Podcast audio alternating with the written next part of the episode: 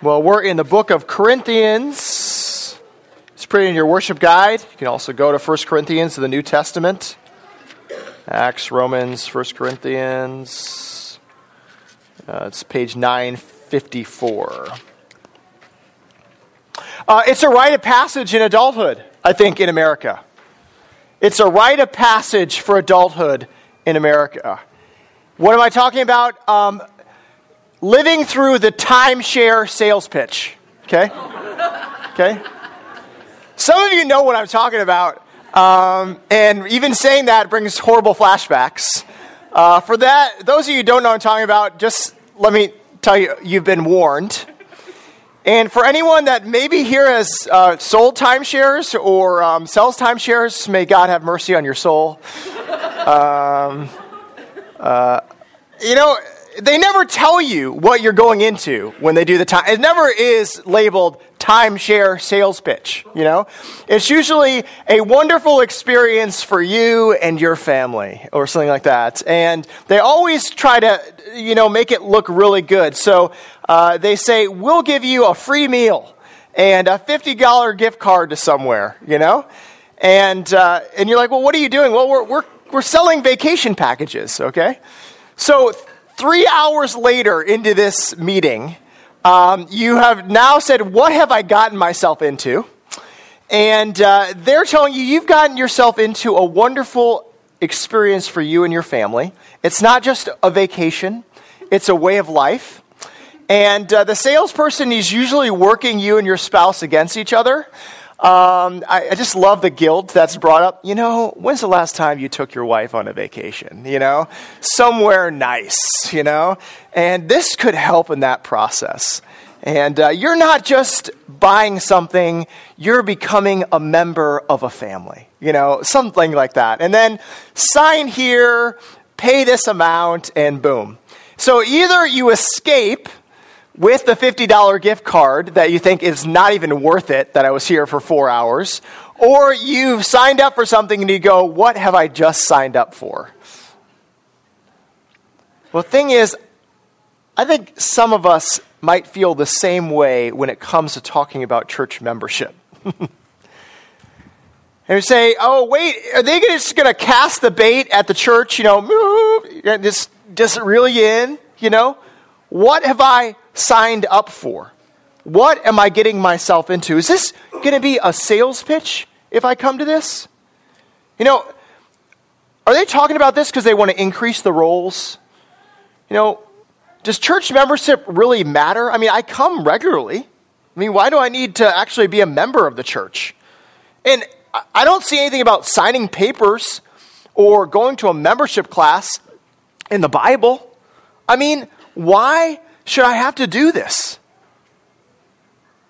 And the thing is, I think in a sell culture, in a marketing culture, many churches have shied away from church membership.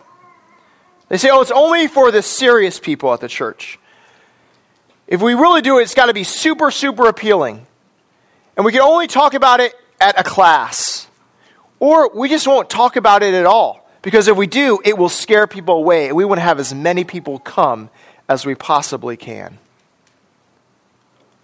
But today we're going to talk about church membership. But I have good news for all of you about this talk. And the good news is this. This is not a country club speech or a signing up for a wine of the month club. You're not going to get a photo ID. Or you're not going to get a token water bottle at the end of going to this class. It's none of that. In fact, as Christians, we don't join churches. As Christians, we submit to them. I can say that again. That wasn't good news, did it? As Christians, we don't join churches. We submit to them. Man, that doesn't sound very reassuring to this trying sales pitch of church membership. This is really not going to help my skepticism of whether I'm going to join a church or not. But the truth is, that's what the Bible says. And that's what I want to show today. That the Word of God calls us not to join, simply join churches, be members of churches. It calls us to submit to the visible and local church. Okay? You ready for this ride? Let's do it, okay? 1 Corinthians chapter 5, and then we'll go to 1 Corinthians chapter 12. These scriptures are a little bit of a doozy, so enjoy. It is actually reported that there is sexual immorality among you, and of a kind that is not tolerated even among the pagans. For a man has his father's wife, and you are arrogant. Ought you not rather to mourn? Let him who has done this be removed from among you. 1 Corinthians 12. For just as the body is one and has many members, and all the members of the body, though many, are one body, so it is with Christ. For in one spirit we were all baptized into one body, Jews or Greeks, slaves or free. And all were made to drink of one spirit. For the body does not consist of one member, but of many. If the foot should say, because I am not a hand, I do not belong to the body, that would not make it any less a part of the body. And if the ear should say, because I am not an eye, I do not belong to the body, that would not make it any less a part of the body. If the whole body were an eye, where would be the sense of hearing? If the whole body were an ear, where would be the sense of smell? But as it is, God arranged the members in the body, each one of them, as he chose. If all were a single member, where would the body be? As it is, there are many parts, yet one body. The eye cannot say to the hand, I have no need of you. Nor again the head to the feet, I have no need of you. On the contrary, the parts of the body that seem to be weaker are indispensable. And on those parts of the body that we think less honorable, we bestow the greater honor.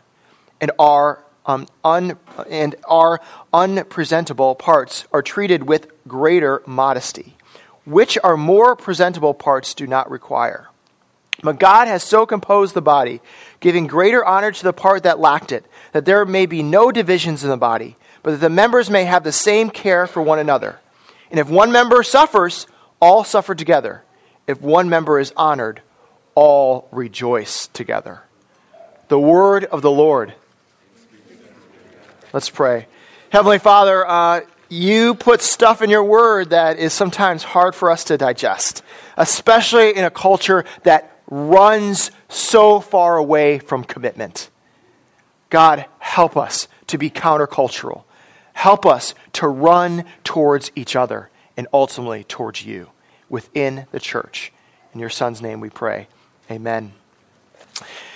Well, we're doing a lot of church business stuff this month. We are going, again, like I said, vote for elders. We're going to have congregational meetings. We're going to have members sign pieces of paper to petition the presbytery that we can become a particular church. We're going to install people. We're going to ordain people. We're doing all this church business. And the thing is, some of us might be going, what is so important about this? I just want to worship God. I mean, when you start organizing things and make it an institution and organize a religion, that's when problems arise. And some of us might have the same comment that John Wayne did. He said this, I like God until I get under a roof. I like God until I get under a roof. You know, I'm fine with my relationship with God, but just don't put me within the organization of the church. So what I'm going to try to do these 3 weeks, like last week, we talked about why the church at a macro level. And then today, we're going to talk about why membership. And next week, why church officers or elders, deacons. So that's what we're going to do over the next few weeks. And all those that are worried that Dan has gone topical on all of you, and that's what it's going to be the rest of the time, 7 ways to save your marriage or something like that, don't worry. We'll be back in Galatians for the rest of this, the winter and into the spring. So I've not gone away from what I think is important expositional preaching. But I think it's important that we take a break in between books to talk about some topics that are necessary for our church. And that's why we're going to talk specifically about the church over these 3 weeks. You know, the Bible, when you talk about church, it's just a huge topic. And I have to jump around a lot, and I know it's a lot to digest. But we're going to try as much as I can to narrow it within the metaphors that the Bible uses for the church. And there are many, many metaphors that the Bible uses of the church. And they're used by Jesus, and they're used by the apostles. So I'm just going to review some of them for you. One, the church as a family. And when the church is described as a family, what it's saying is that the church has relational intimacy and has a shared identity. There's a church as the vine and the branches. And it's saying there that Jesus is the one that brings health, and the Word of God is what brings health to the vine and the branches and creates fruit. So we need to be connected to Christ and His Word.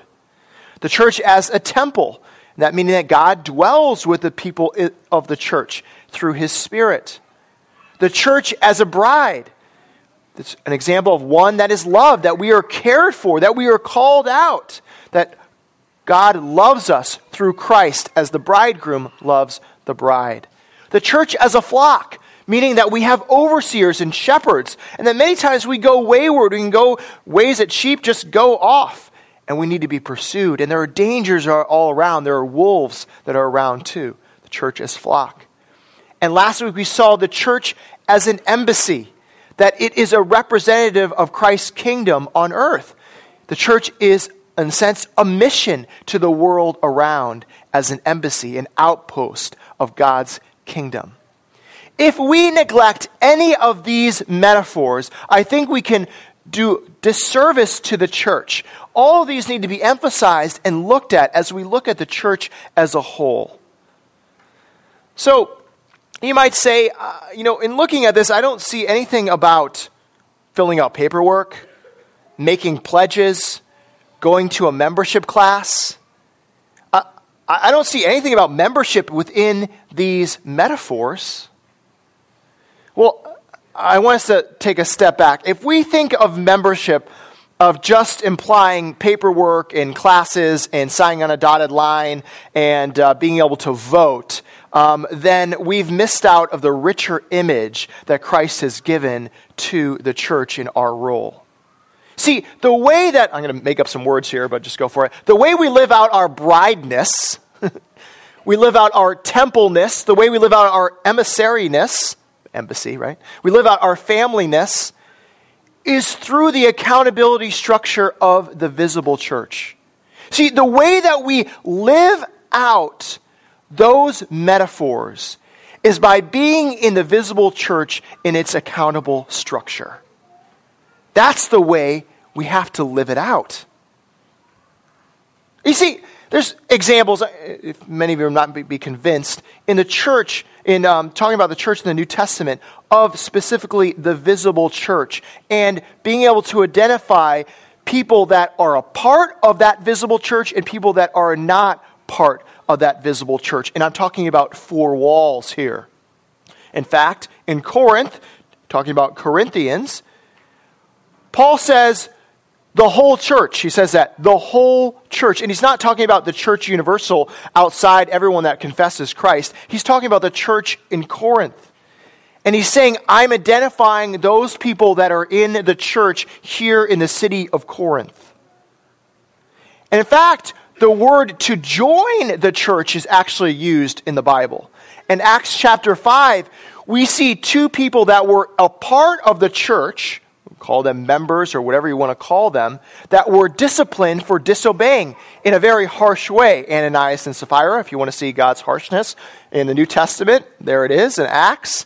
And what happens when these two people are judged harshly? It says that those people that were out of the church, the non-Christians, were not going to join the church. They were worried about being able to join such an organization. Does that mean that there weren't non-Christians a part of the fellowship? No. It means to take the further step, to be identified, to be baptized, to take communion within the church. They said, oh, whoa, if we do this, it is a serious thing. Also, we see in Acts when people are converted, when people come to know Christ, it says the Lord was adding to the church. Not just the church universal, here it's talking about the church visible. So when people are coming to know Christ, they are become part of a visible church. Hear this argument. I encourage you. You might disagree with me. I'm open for discussion. I would love to discuss this with you. be good. I hope I listen most and ask questions rather than me preaching at you when we sit down one-on-one. I want to hear where you're coming from. But I believe, and I think the Scripture teaches, except for extenuating circumstances, only certain, just really tough instances where people are really far away from any church. When people become Christians in the New Testament, they join a church. They just become part of the church. It's just what you did. In the New Testament, people became Christians and they became part of the visible church. Well, again, all these metaphors and all these examples, I want to look specifically at one metaphor this morning. And that metaphor is the church as a body.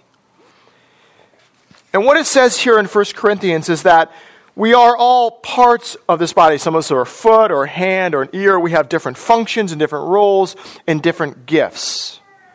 And each of these functions are important. And some of you might say, well, I don't see membership in the Bible at all. Well, I will argue that actually in 1 Corinthians 12, there is membership, right? Where does membership come from? It comes from the idea of members of a body, right? My foot is a member. My hand is a member of my body. There are different parts that make up the body. These are members. And then that's how we get our word membership, okay? So we are all these members have different gifts and roles, and then when we are put together, that is the church where Christ is the head. We're diverse, but we're unified. We're symbiotic in the sense that we need each other. That is the example and metaphor that Paul is giving for what the church is. And see, many of the people in Corinth were thinking they were more significant because they had speaking roles or they had money or they had significance. They were the eyes, they were the ears of the church. But Paul says, no, no, no. In fact, even those members that you do not see, the hidden members, are actually very, very important. And if they are taken away, it loses the whole healthiness of the church. See, the hidden functions play an important role. And when they are not there, the church suffers. You know, it's my first funeral here at Emmaus Road. I've done funerals before in Colorado, but here I'm kind of the lead guy in doing it, and it's different. I just admit, I didn't know Barb very well. I talked to her and had meetings with her and stuff like that, but we weren't friends for long periods of time. She was a quieter lady, but very, very sweet. And when I heard she died, I really didn't get too emotionally personally. It was hard. It was a loss. But I have been very weepy this week. And I've been weepy because when you do a funeral, you gather information about who Barb is, and you want to hear from people about her significance. And I just admit, I was in meetings with people talking about Barb and hearing her out and planning this service, and I just couldn't control myself in crying. Because you hear stories of these people, of things that I would never see, that you would never see, of what Barb has done and what she meant to people, and how she prayed for us, that I had no idea about, from her friends. And I see the loss that these people have with her being gone. And the thing is, she was a hidden member of the church, was she not? Something that we did not see. But I was suffering because of her loss. And I just started to see a glimpse of how significant she was to our body. That I can say, and hopefully we can all say, in this end, it says, if one member suffers, all suffer together. We have suffered as a church by losing the membership of Barb. Now, she is in glory and she is a better place with the Lord. But we are here without her, and we have suffered with her loss. People that we don't see, hidden functions that have such important roles within what we are doing.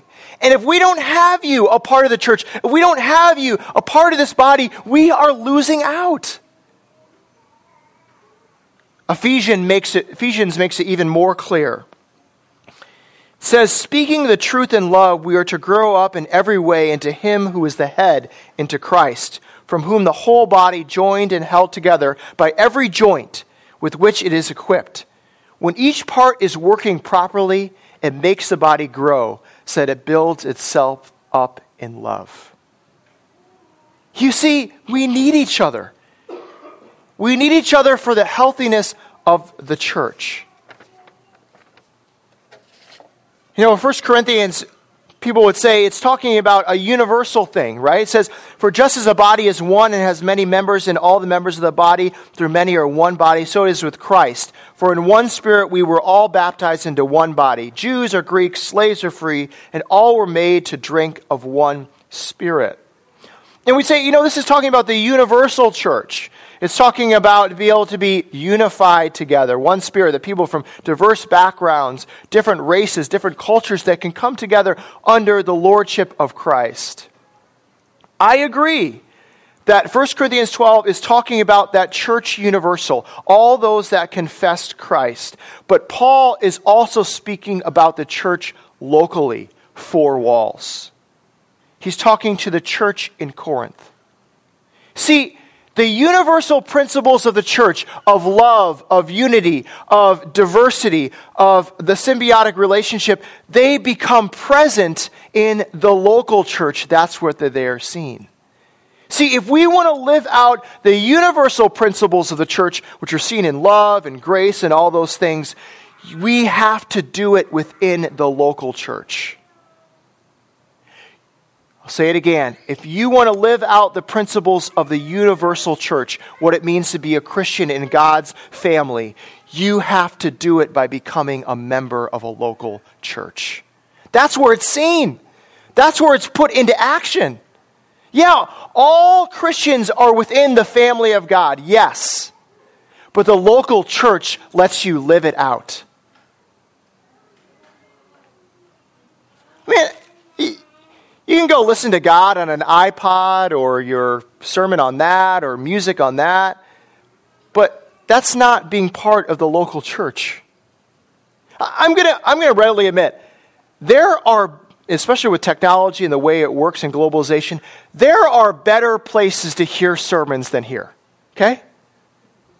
There are such better preachers than me that you can download a sermon on this topic specifically and hear a sermon by a PhD, amazing preacher that might spend 40 hours a week just on his sermon, that will be able to preach with funny, he'll be great, so much better than I would be.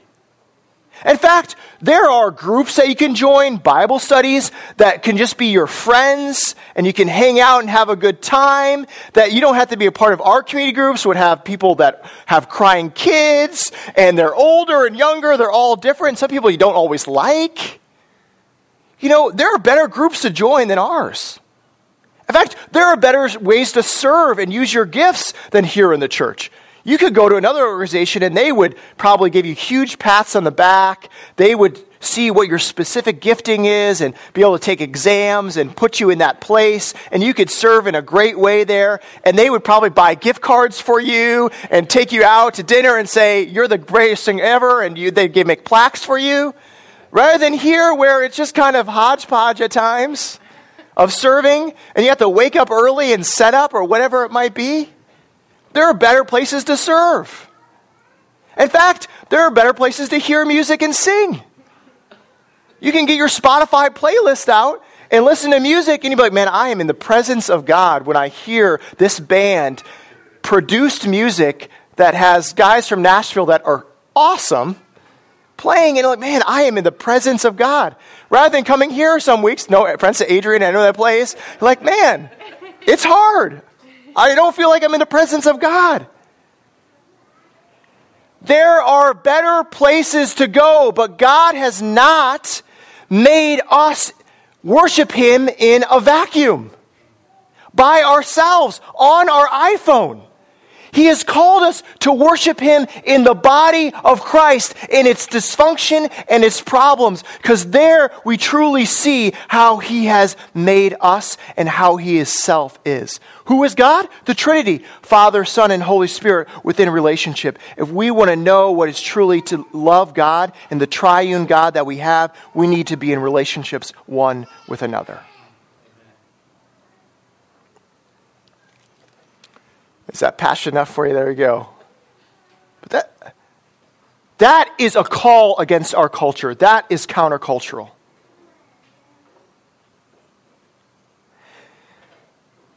I've had a lot of conversations with a lot of people about assurance. It seems like people in our church struggle sometimes with assurance. How do I know I'm saved?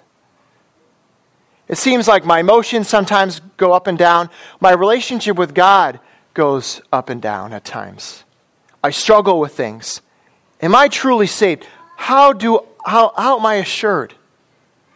Well, usually my go-to answer is our assurance is not based on our emotions or our struggling up and down. Our assurance is ultimately based on Christ's struggle for us, His death on the cross. So we need to rely on His assurance and not our own. But if you want to take one further, how can you be assured if you're a Christian? One way you can be assured you're a Christian is that you are a part of the visible church. If you want to know I'm not going off the rails, that I'm in a relationship that people can see where I'm going, then be a part of the church.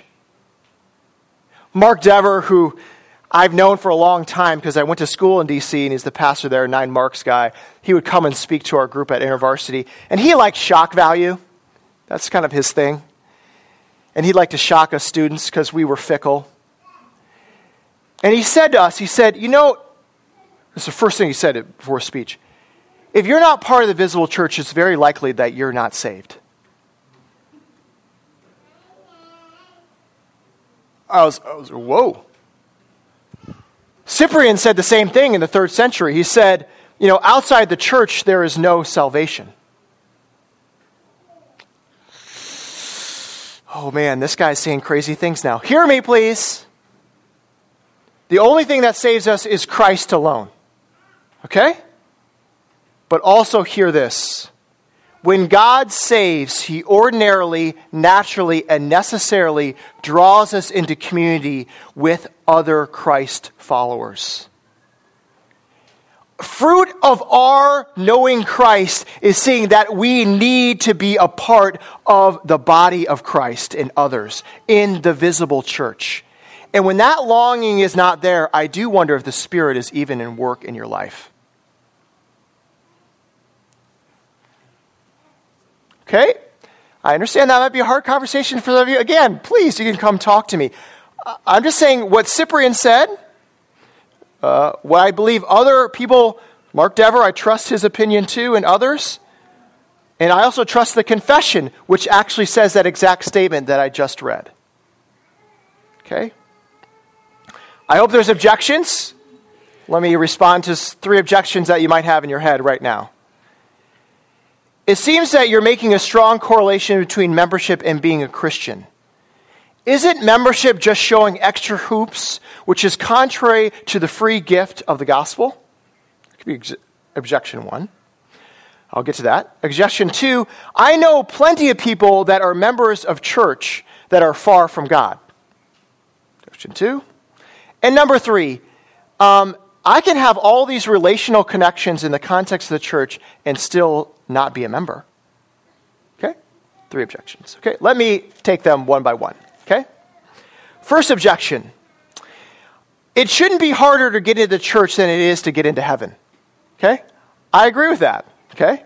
So that is why our church, Presbyterian Church, there are no extras of becoming a member of the church.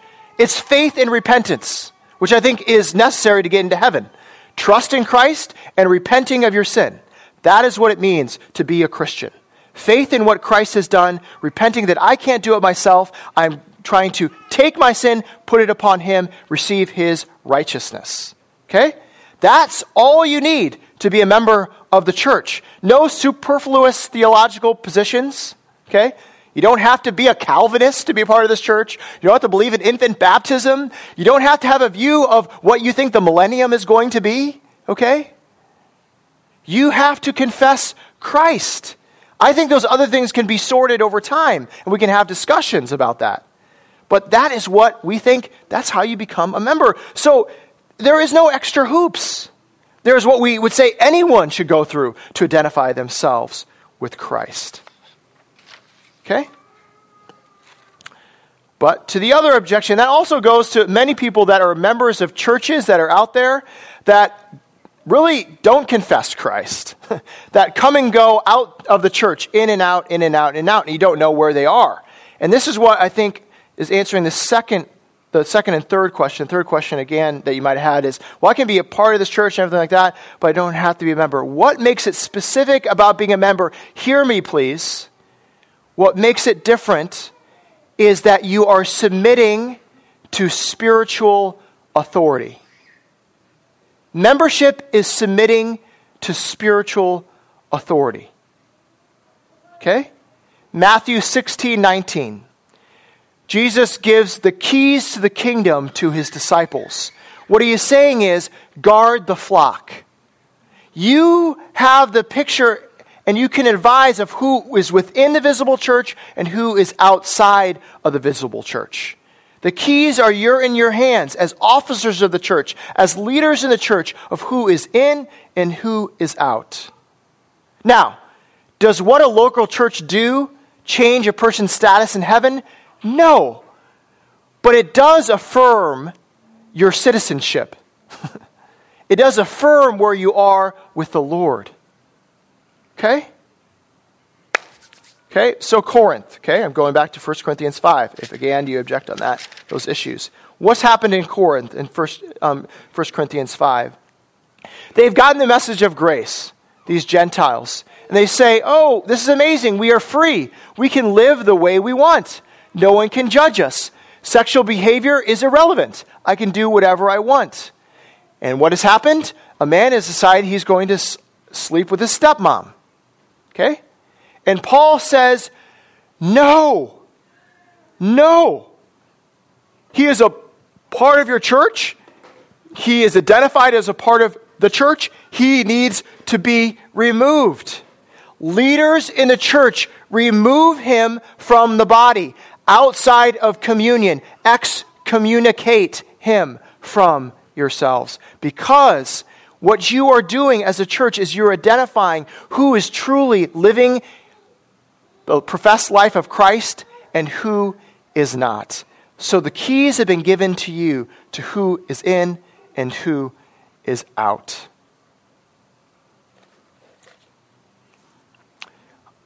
I am very aware that this idea of spiritual authority and spiritual discipline is not a very popular teaching in the church today, especially in the United States, okay? And I think it's not popular for a few reasons. One, some of us have been abused by church leadership, okay? And what has happened is they have not followed the right process. There's been accusations, there's been gossip, there hasn't been dealing with the person in patience, finding out what's going on first one-on-one, okay? And then after identifying things and the person saying, oh, I still will not repent, then taking two or three. And after that does not happen, then bringing it to the leaders of the church. And off that, then to the whole visible church, okay? There is a process that we do not always follow. Also, there is leaders feeling that they are the chief shepherds, when in fact, the elders of the church are under shepherds. The chief shepherd is Christ, and we are ultimately accountable to him. And also, one thing I'm encouraged about being a part of our denomination specifically is that I'm also accountable not just to myself, but to other pastors within our denomination. So if I go off the rails, then you can go to others and say, okay, is Dan being accountable to the church? So there's accountability even outside of our own elders and session if we are acting incorrectly, that you can go to and seek guidance. So one, some of you have been abused, but I hope doing the right process in the right way, seeing true accountability and going about the process one-on-one, 2 and 3 in the church is a better way of doing it. And for those that you have been abused, I would hope we can do it the right way here and follow the process right. Second, why the idea of spiritual authority and church discipline is difficult for us to hear. That we live in a very individualistic, I'm going to run my own life society. Okay? No one is telling me what to do. Okay? And if you're telling me that I'm the authority of someone else and someone else can discipline me, I am not game with that. And I don't want to join a place like that. Hear me, discipline in the church is not specifically elders going to members. In fact, discipline is the body together. It's Phil coming to me as a friend and saying, Dan, shape up on this area, man. I can't believe you talk that way sometimes. That is discipline, okay? That is my friend correcting me of where I should be in my life. That's how easy it is. And we have that within the body of Christ, okay? And also I think there's an idea that discipline is harsh and it's not beneficial. It cannot help us. I think God disciplines, Scripture says, He disciplines those He loves, okay? Hebrews, God disciplines us for our good in order that we may share in His holiness.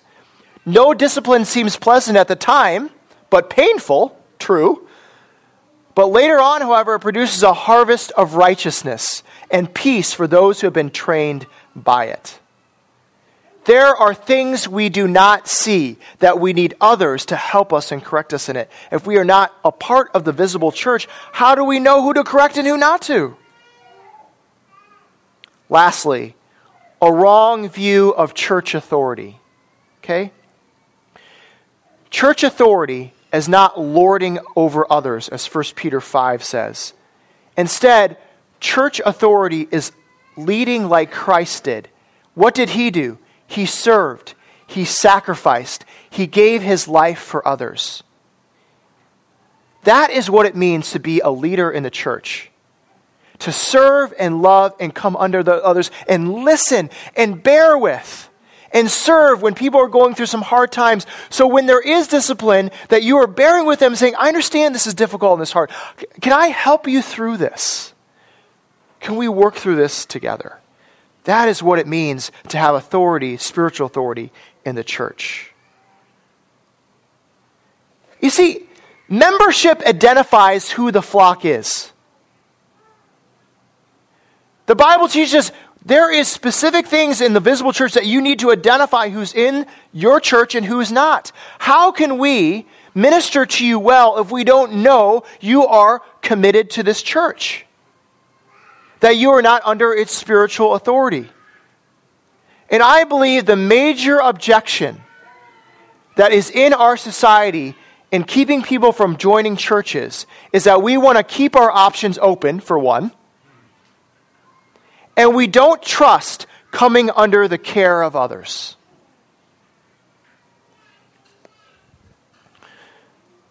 I'll use my political science background, why not? I paid for that education, I should do it, right?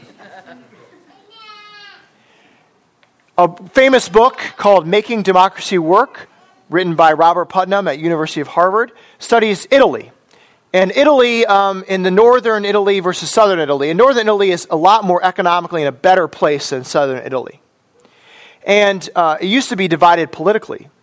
But then the same political system took over both northern and southern Italy. And Putnam studied even through this same political system, even with same kind of economic resources, why does it seem that the northern Italy is more prosperous than the south? Okay? So he's trying to examine this sociologically, politically. And he came down to this. People in the South Italy are less likely to trust others outside of their family, therefore entering into business relationships with others outside of themselves. So businesses and economics does not increase because people are not willing to enter into partnerships because they don't trust people outside of their own family. And inordinately, they are able to trust those outside of themselves. He calls this political capital, social capital, whatever, and then writes a book about it, Bowling Alone, about it being in America. But I would say that I feel the same is true for the church in America. Okay? That we do not trust others to care for us. And our lack of trust, which is manifested in not joining the church, it hurts the church. It hurts our personal growth. It hurts our witness to the world. It also hurts the ability for us to be strong and united as a church and to be able to serve the needs that are out there. Because we are fickle, because we run to where we want, and because we don't believe that what Christ has instituted, what God has given us, the visible church, is really good for us. We don't trust God in that. And how can I blame you? How can I blame you? What's the reality? You've been hurt by the church, some of you. You've experienced some serious pain. The church has made promises. Oh, you'll have friendships, or you'll get taught well, you'll spiritually grow, you'll have an amazing time here. Your kids will be awesome when they're 18. And you don't deliver. How can I blame it when the reality is the church is broken? That's why I'm glad you're a part of Emmaus Road. Because we're never going to fail you. We're never going to do anything wrong. We're never going to sin here. We're never going to use our spiritual authority in the wrong way. You have come to the perfect church. Welcome. I hope you see that's tongue-in-cheek, sarcasm. No. It's not if we are going to hurt you, it's when. It's not if we're not going to meet your expectations, it's when we will not meet your expectations. I think the passage in Matthew 16 is interesting, that God said he would build his church upon the rock, Peter. Okay? I think it's interesting because Peter was really screwed up. And why would he build a church upon him?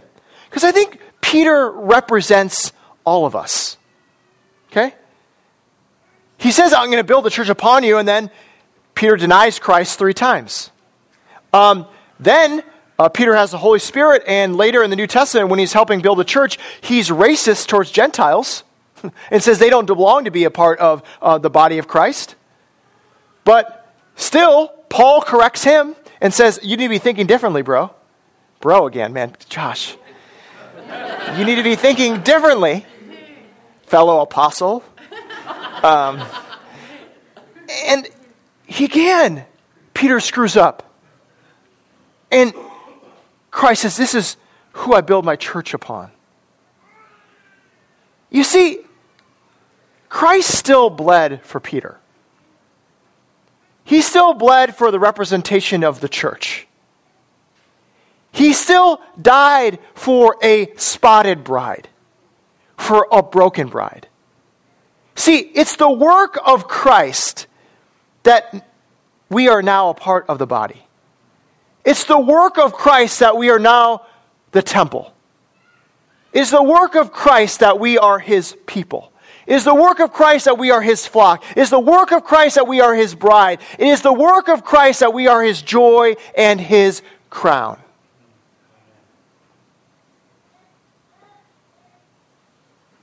And we realize that we are just like Peter, broken. But Christ still loves us, the bride, the church. And when we persevere with the church, when we join the church, when we say, I will be identified with this, even in its brokenness, even in its flaws, we are then therefore showing the love of Christ is working upon us. And we will grow more and more in his likeness. Because Christ loved the broken bride. He bore with it. He was patient with it. He suffered for it. He even died for it. So that when we persevere in the church going through these same pains and struggles, even with Peter that Christ went through, that we would identify with his suffering and be in his likeness. The bridegroom who laid down his life and submitted himself to the Father. That is who we will become like as we submit to the church. Let's pray. Heavenly Father, this is a broken institution, but it's the one you've chosen. Sometimes I wonder why, but I want to trust you. I do trust you that you would use the church for your glory. God, as we enter in as Emmaus Road, becoming a particular church with our own elders, help us, guide us.